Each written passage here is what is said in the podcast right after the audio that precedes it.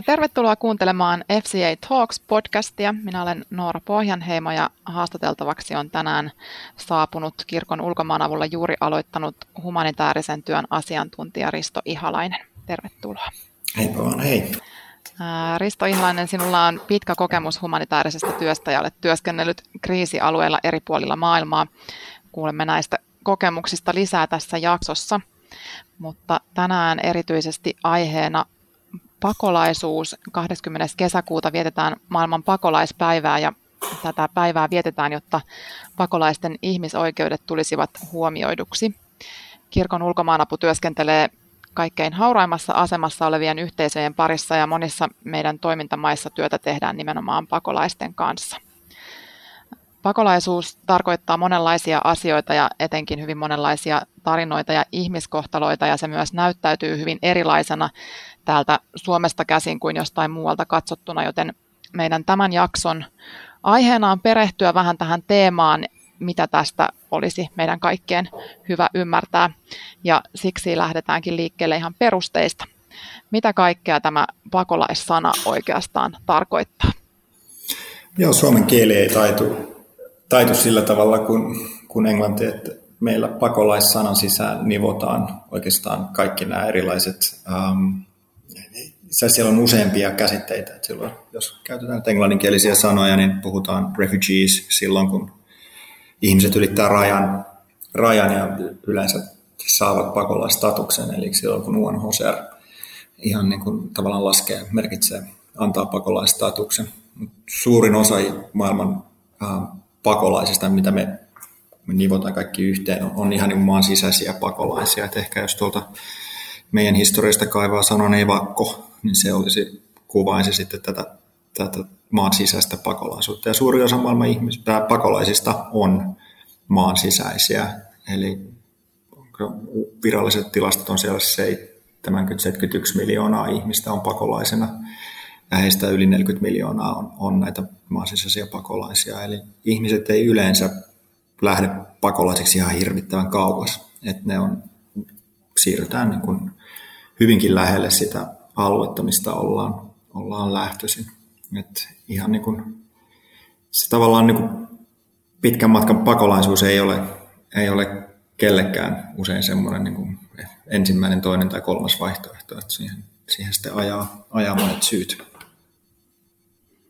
Minkälaisista luvuista ylipäätään puhutaan? Tätä on tietysti vähän vaikea varmasti arvioida juuri näiden äh, eri syiden takia, mutta kuinka paljon maailmassa on pakolaisia, minkälaisista luvuista puhutaan? 71 miljoonaa on, on kai se virallinen UNHCRn tota luku, ja periaatteessa silloin, kun ää, rekisteröidään UNHCRn pakolaisiksi, ne tilastoidaan, eli ne, on, ne luvut on, on sinällään tarkkoja, ja se taitaa olla ihan, voin tästä vielä tota, luntata UNHCR-sivuilta, se on 25,9 miljoonaa, on ihan tarkka luku, mikä on, on, on periaatteessa pakolaisia. Siinä on sitten tietysti ihan kaikki maat ei rekisteröi pakolaisia, vaikka siis periaatteessa on, kaikki maat on, on sitoutunut tähän konventioon, mutta se, että et tällaisia esimerkkejä on esimerkiksi Iran ei, ei rekisteröi enää afgaaneja pakolaisiksi. Ää, Bangladesh on toinen, joka silloin Myanmarista tuli nämä rohingat, niin, niin he tota, sille kehitettiin ihan oma nimensäkin sieltä, se Force, Forcibly Displaced Myanmar National, eli tota, ei, ei saanut käyttää pakolaisnimitystä suoraan, eli silloin se ei rekisteröidy siihen niin kuin viralliseen statukseen, mutta sitten semmoinen reilu 40 miljoonaa on, on näitä vielä maan sisäisiä, ja niiden tilastointi on huomattavasti haastavampaa, eli, eli niitä lukuja ei sitten ihan se on siinä, siinä mailla, mutta siinä voi olla plus miinus, plus miinus jopa miljoona. Ja minkälaiset syyt ihmisiä yleensä sitten ajaa liikkeelle tai lähtemään kodistaan? No, konfliktit on tietysti, tietysti tota, yksi merkittävä tekijä, toinen, toinen ehkä vielä merkittävämpi on, on toimeentulo. Eli, eli silloin, jos ei ole resursseja jäädä sinne sinne, missä on. Että syyt on moninaisia tietysti ja jokaisessa, jokaisessa pakolaiskriisissään on omat, että me voidaan tietysti miettiä kaikki Syyria, ähm, aika, aika selkeä, että, että miksi ihmiset lähtee, lähtee liikkeelle. Ähm, toinen Bangladesh esimerkiksi, se Myanmar ajanut ajo aika suoraan tavallaan rohinga-väestönsä rajan yli, että näissä niin konflikti on suoraan ja siinä tavallaan mikä Myanmar esimerkiksi teki, että, että siellä ihan niin kuin vedettiin kyliä maan tasalle, että, että, että viedään niin kuin elinkeino pois myöskin, että se on se, ei, ei jää vaihtoehtoja siihen, että lähtee. Ähm, sitten on eri muotoja siitä, että, että toimeentulo, toimeentulo ei vaan enää onnistu syystä tai toisesta. Ilmastonmuutos on, on yksi, yksi tekijä. Ähm, ei, ei, jos ei ole mahdollista tavallaan ruokkia itseään ja perhettä, niin silloin lähdetään, lähdetään liikkeelle. Ää, niin kuin tässä tosiaan käy ilmi, niin tota, ää, näitä syitä on todella paljon ja puhutaan eri puolilla maailmaa olevasta ilmiöstä. Ää, tästä voi olla ehkä vaikea, vaikea tehdä yleistyksiä, mutta, mutta mitä sä sanoisit, mikä on tyypillinen pakolaisleiri tai mitä kaikkea se voi olla?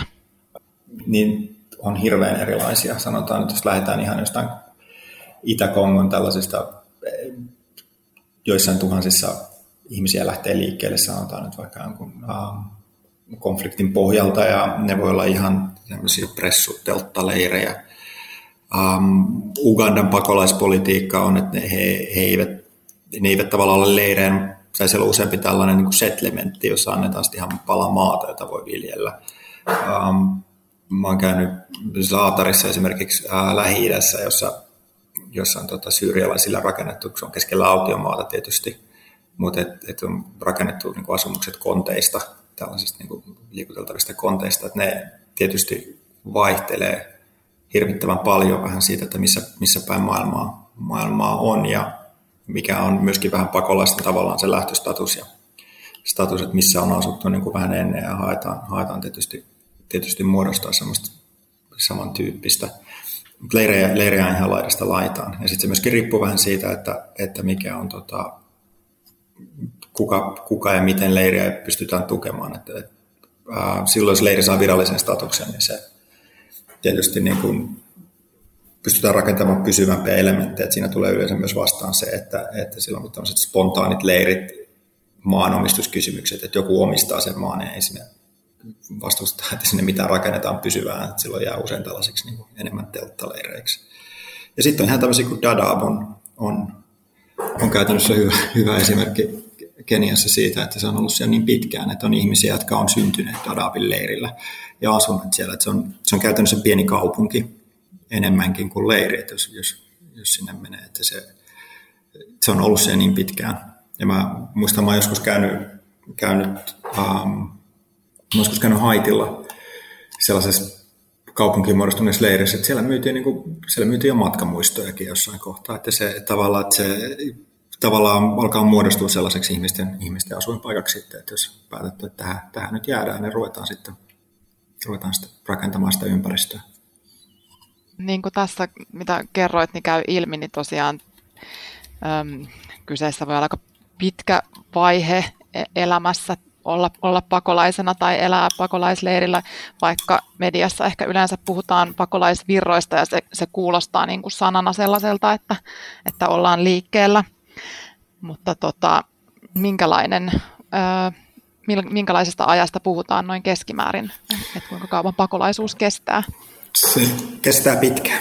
Se äh, kestää yleensä, no tietysti riippuu vähän missä, missä ja minkä tyyppisesti. Et sanotaan, että, että samalla aikana Itä-Kongossa töissä, niin me puhuttiin tämmöisestä pendelöivästä pakolaisuudesta tai pendelöidystä evakoista, että siirryttiin niin kuin, um, se oli aika, aika systemaattisesti niin kuin tiettyjen, tietty, tietyllä syklillä, että ihmiset niin kuin siirtyi pois ja sitten palas kotiinsa ja joutui uudestaan siirtyä pois. Mutta keskimäärin pakolaisuus uh, kestää todella pitkään. Et se puhutaan niin kuin kymmenestä, ollut 12 vuotta se keskiarvo. Ja sitten on näitä tosiaan konteksteja Dadabin leiri, jos, jos olet syntynyt siellä asunut ja, ja käynyt koulussa pakolaisleirissä, niin se on tavallaan niin kuin pysyvä olomuotokin jopa tietyllä tapaa. Eli, mutta keskimäärin se on, on, on yli vuosikymmenen.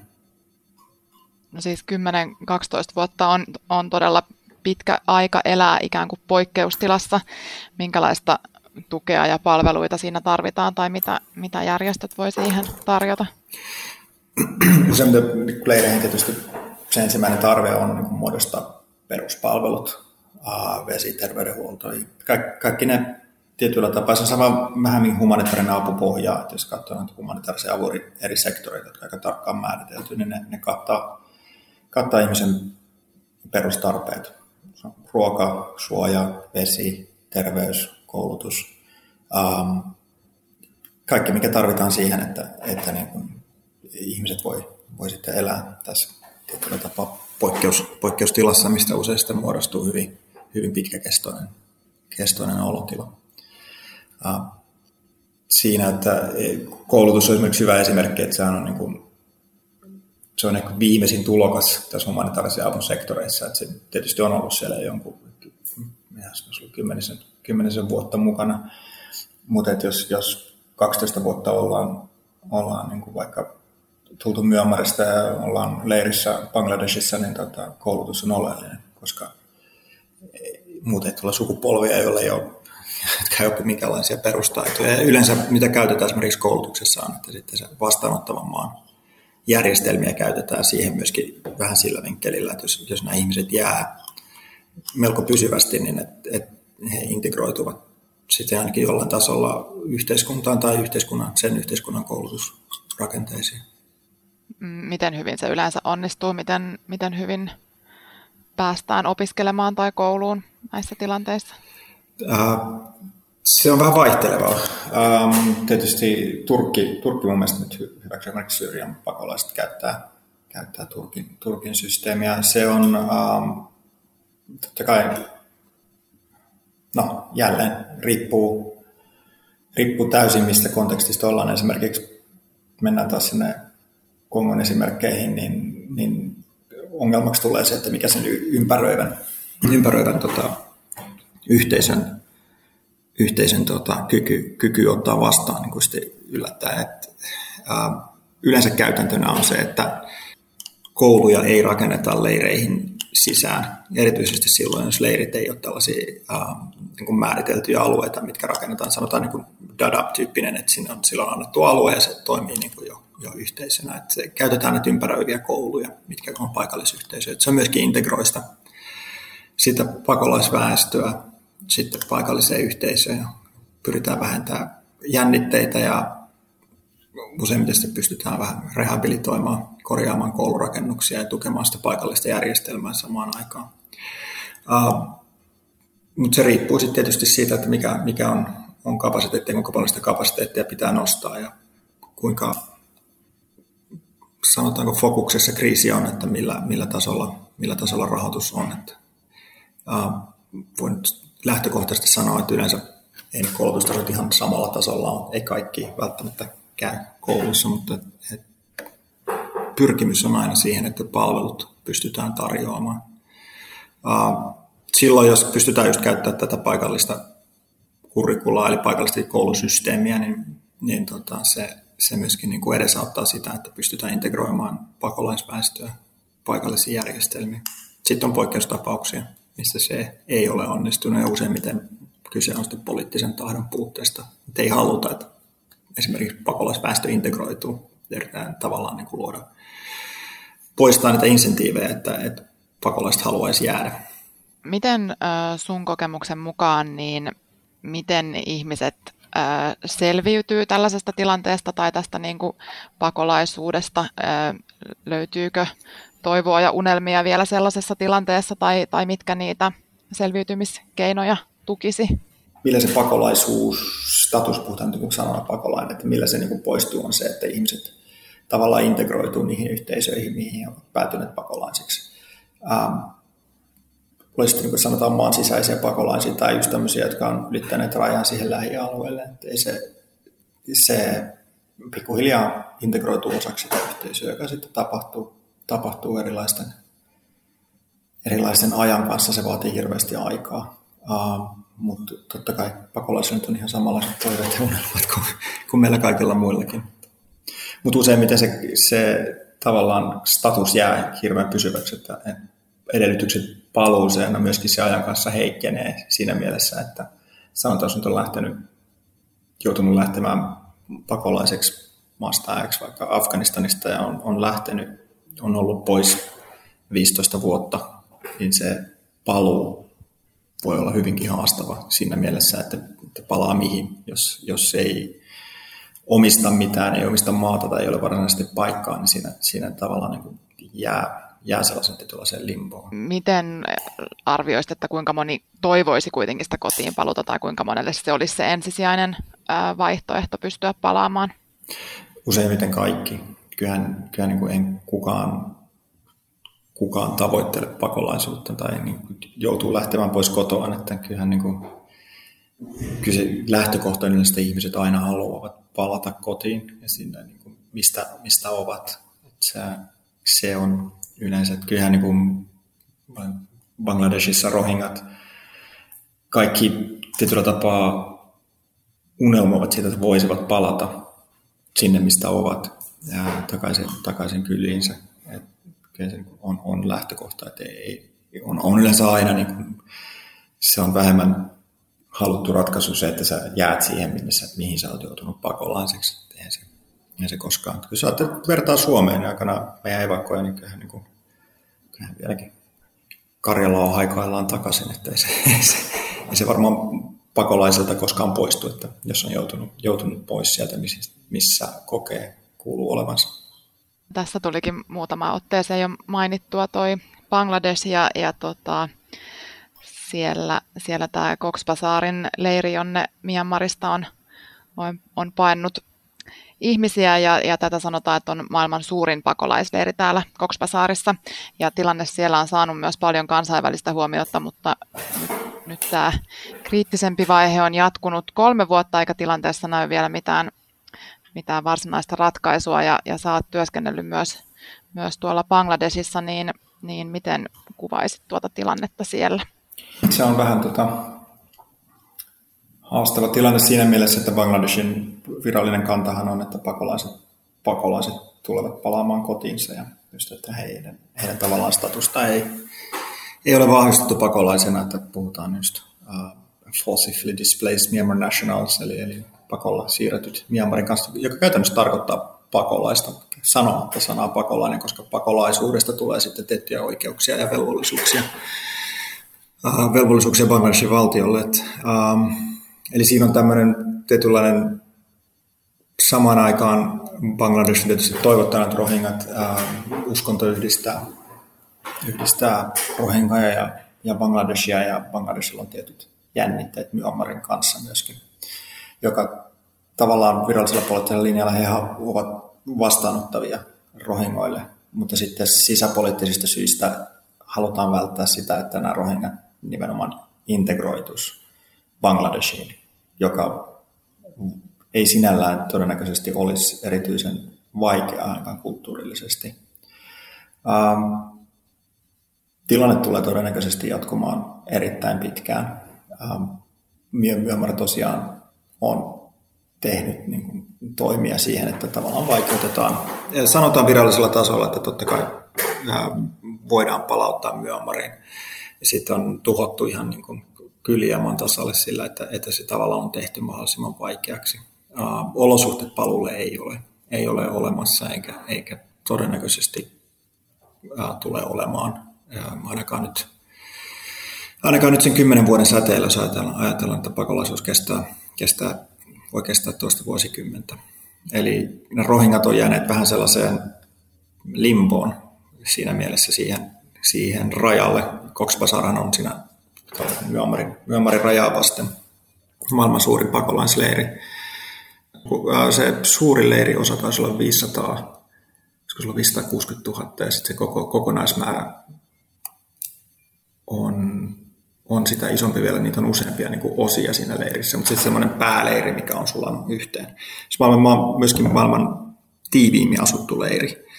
Eli se on tota, äh, ihan niin kuin laskennallinen määrä taisi olla se joku 84 metriä per henki. Eli, eli tota, todella tiiviiksi pakattu.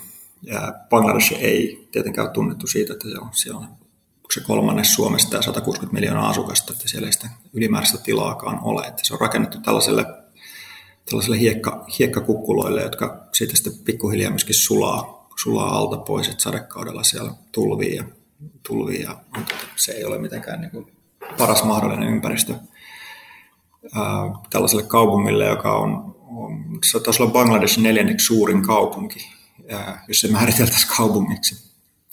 Eli tota, rohingat siinä mielessä joutuvat odottamaan, jos joko Myanmarin puolella politiikka muuttuu tai ajan kanssa, jos Bangladesh muuttaa omaa politiikkaansa siihen, että sallii tai mahdollistaa enemmän sitä integraatiota. Ja just tässä koulutussektorilla esimerkiksi tulee vastaan se integraatio, että ähm, Rohingolla ei ole, ei ole tota, omaa kirjoitettua kieltä, ja tota, ei ole ainoastaan puhuttu kieli. Ja silloin alkuaikoina, kun, kun tämä suuri aalto tuli sieltä Myanmarista, se on lähempänä miljoona se asukasluku, niin se tota, aloitettiin tietysti koulutuksen ähm, tekeminen ei, tämän yleisen käytännön mukaan, että käytetään, käytetään äh, vastaanottomaan koulujärjestelmää.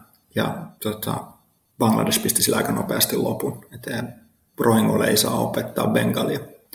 Ja siitä niin kuin, se on tämmöinen niin kuin punainen linja, että sen yli ei saa käydä. Että bengalia ei saa missään nimessä opettaa, opettaa rohingoille. Pyritään niin kuin samaan aikaan tarjotaan minimipalveluita leirissä, mutta sitten kaikki palvelut, jotka tähtää siihen, että, että rohingat saattaisi integroitua, ää, niin niitä pyritään välttämään. Se, että, että pystytään pitämään sellainen erotus siinä, että, että kuka, on, kuka on rohinga ja kuka he ei niin kuin tavallaan sulla siihen valtaväestöön. Mitä tällaisessa tilanteessa voi, voi tehdä, että, että jos, jos mitään ratkaisua sen kriisin ratkeamiseksi ei ole näköpiirissä vielä, vielä lähiaikoina, niin, niin, niin mitä tälle tilanteelle voi tehdä tai miten, miten järjestöt tai kansainvälinen yhteisö voi toimia? Siinä on silloin, kun tavallaan vastaanottava maa, eli, eli kansainvälinen yhteisö ja kaikki järjestöt toimii Bangladesissa esimerkiksi on Bangladeshin valtion, valtion hyväksynnällä. Ähm, totta kai pyritään vaikuttamaan siihen, että mikä on Bangladeshin oma politiikka.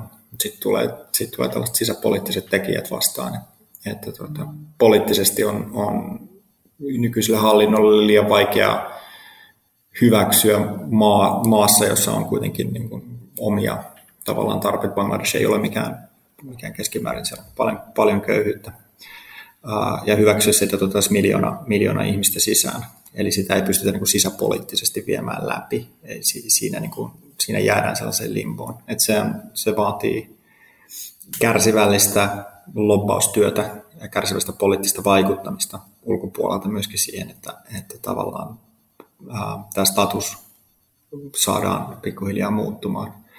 Ää, totta kai siinä avustustyössä, mitä siellä esimerkiksi tehdään, niin, niin, niin koko ajan pikkuhiljaa yritetään hivuttaa sitä ja kokeillaan, että mi, mi, kuinka, kuinka paljon ja mitä voidaan tehdä.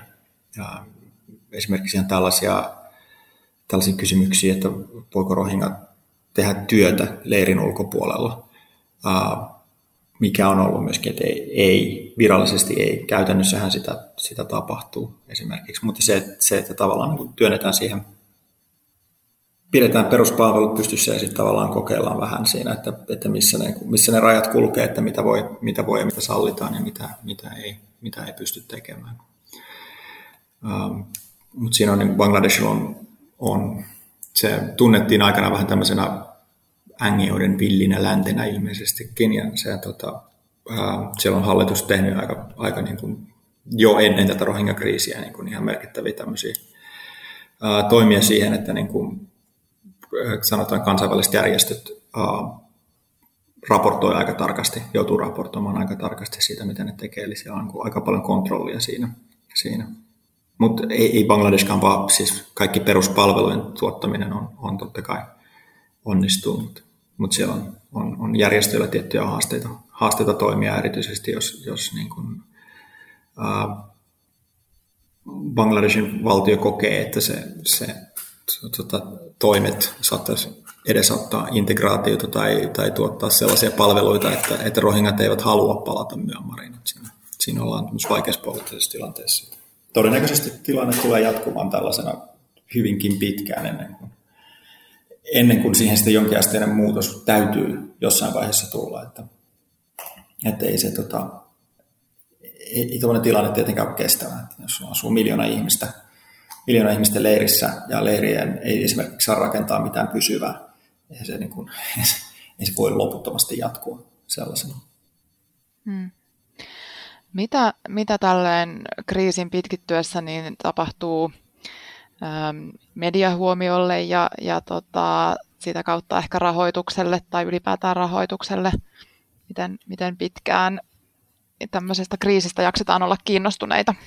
Yleensä ne menee niin, että se, silloin kun kriisi tulee päälle, niin siinä on semmoinen niin kuin, uh, vuosi, kaksi, ehkä kolme, jolloin, jolloin niin rahoitus, se on niin kuin kansainvälisen huomion, huomion keskipisteessä, rahoitustasot on melko korkeita ja sitten se lähtee siitä laskemaan.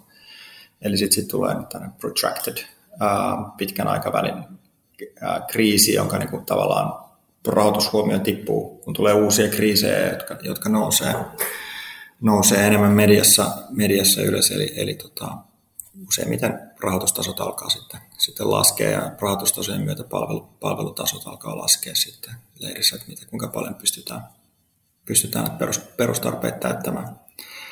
Et, tota, yleensä siinä ensimmäistä vuosia aikana, niin aikana on tavallaan pystytään sitten investoimaan vähän ehkä siihen, enemmän siihen, että mitkä tavallaan, jos katsotaan esimerkiksi koulutuspuolta, niin Bangladesissa on täytynyt siihen investoida melko paljon, koska ei ole, ei voitu käyttää valmiita järjestelmiä. Sitten, sitten se, siitä alkaa se kamppailu resursseista, että, että pystytään, pystytään pitämään yllä, yllä niin perus, perustarpeet ja teoriassa siitä sitten lähtee alaspäin. Näitä kriisejä, jos miettii vaikka Kongo, niin 20 vuotta niin rahoittajavinkkelistä niin, nähtynä, niin se, se jatkuu ja jatkuu. Ne tarpeet on olemassa, ne tarpeet on siellä, mutta sitten tavallaan että mitään muutosta, muutosta ei, ei varsinaisesti näy, vaan sitten tulee semmoinen niin staattinen, niin se, se yleensä vähentää sitä, vähentää sitä rahoituksen määrää. Näetkö jotain E- erityisiä haasteita täällä Kokspasaarissa, siis näillä, ketä siellä asuu, niin heidän kannaltaan, onko siinä tilanteessa jotain erityistä verrattuna johonkin muihin pakolaistilanteisiin? Totta kai se tiivis, tiivis asuminen, jotenkin covidin kanssa, että et, ymmärsin, että tässä ihan pari viikkoa sitten alkoi ensimmäiset case, ää, tapaukset tulla siellä leirissä. Ää, vesi ja sanitaatio ei ole ei ole tota, ihan parasta mahdollista totta tietenkään, koska se, se ympäristö on jo sellainen, että, että, että on vaikeuksia, vaikeuksia, tota, vaikeuksia varmistaa niin kuin, niin kuin vesi ja hyvä vesihuolto. Esimerkiksi siinä on aika paljon, tietysti kun se on myöskin kasvanut sillä aika vapaasti, että aikanaan silloin kun ensimmäiset pakolaiset tuli Kokspasariin, niin siinä oli tota pinoja bambua ja bambuja pressua ja hyvinkin niin kuin suunnittelemattomasti nämä, niin kuin, tämä alue vallattiin. Ja sitten sen suunnittelemattomuuden seurauksena, koska niitä ihmisiä tuli niin, niin valtavalla paineella ja siinä alkuvaiheessa, niin suunnittelemattoman seurauksella esimerkiksi niin kuin, vessojen sijoittelu vesipisteisiin nähden on vaatinut sitten, että sitä on pitänyt korjata todella pitkään sen jälkeen. Et, et, tämmöiset olosuhteet ei ole, ei ole otolliset, että et sanotaan, jos korona leviää korona leviää leirissä, jossa on 84 metriä per henki, niin se niin kuin jälki voi olla aika, aika tuhoisaa. No nyt me on käsitelty tätä asiaa aika monesta näkökulmasta. Tuleeko sulla vielä mieleen jotain sellaista, mitä sä toivoisit tästä pakolaisteemasta nostettavan esiin tai mitä ihmisten olisi tärkeää tietää? Niin, ehkä me mietitään täällä Suomessa sitä yleensä sen pohjalta, kun meille tulee, meille tulee tota, pakolaisia. Musta, mä muistan joku vuosi taaksepäin pakolaiskriisi, kun, kun Suomen tuli, se taisi olla kymmenissä tuhansissa vielä kuitenkin määrissä, että et, et, tota, et suurin osa, siis pakolaisuus on valtava ongelma maailmassa ja suurin osa on, on, on kuitenkin maissa, joilla on ollut myöskin hirveä se vastaanottokapasiteetti ei, ei välttämättä ole, ole se kaikista paras, että ajatellaan, että ajatellaan, että Syyriasta on lähtenyt melkein 7 miljoonaa, josta suurin osa on Turkissa – Ähm, samalla tavalla Afganistanista kolmisen miljoonaa ihmistä niin kuin ympäröiviin maihin. Että se, se niin kuin suurin paine myöskin sitä pakolaisten vastaanottamista on, kun muistaa, että ne on, on, on alueella, jolla, jolla on itsekin, itsekin haasteita siihen vastaanottoon. Että, että niin kuin, tässä tavallaan suhteuttaa. Pitäisi aina muistaa sellaiset asiat suhteessa.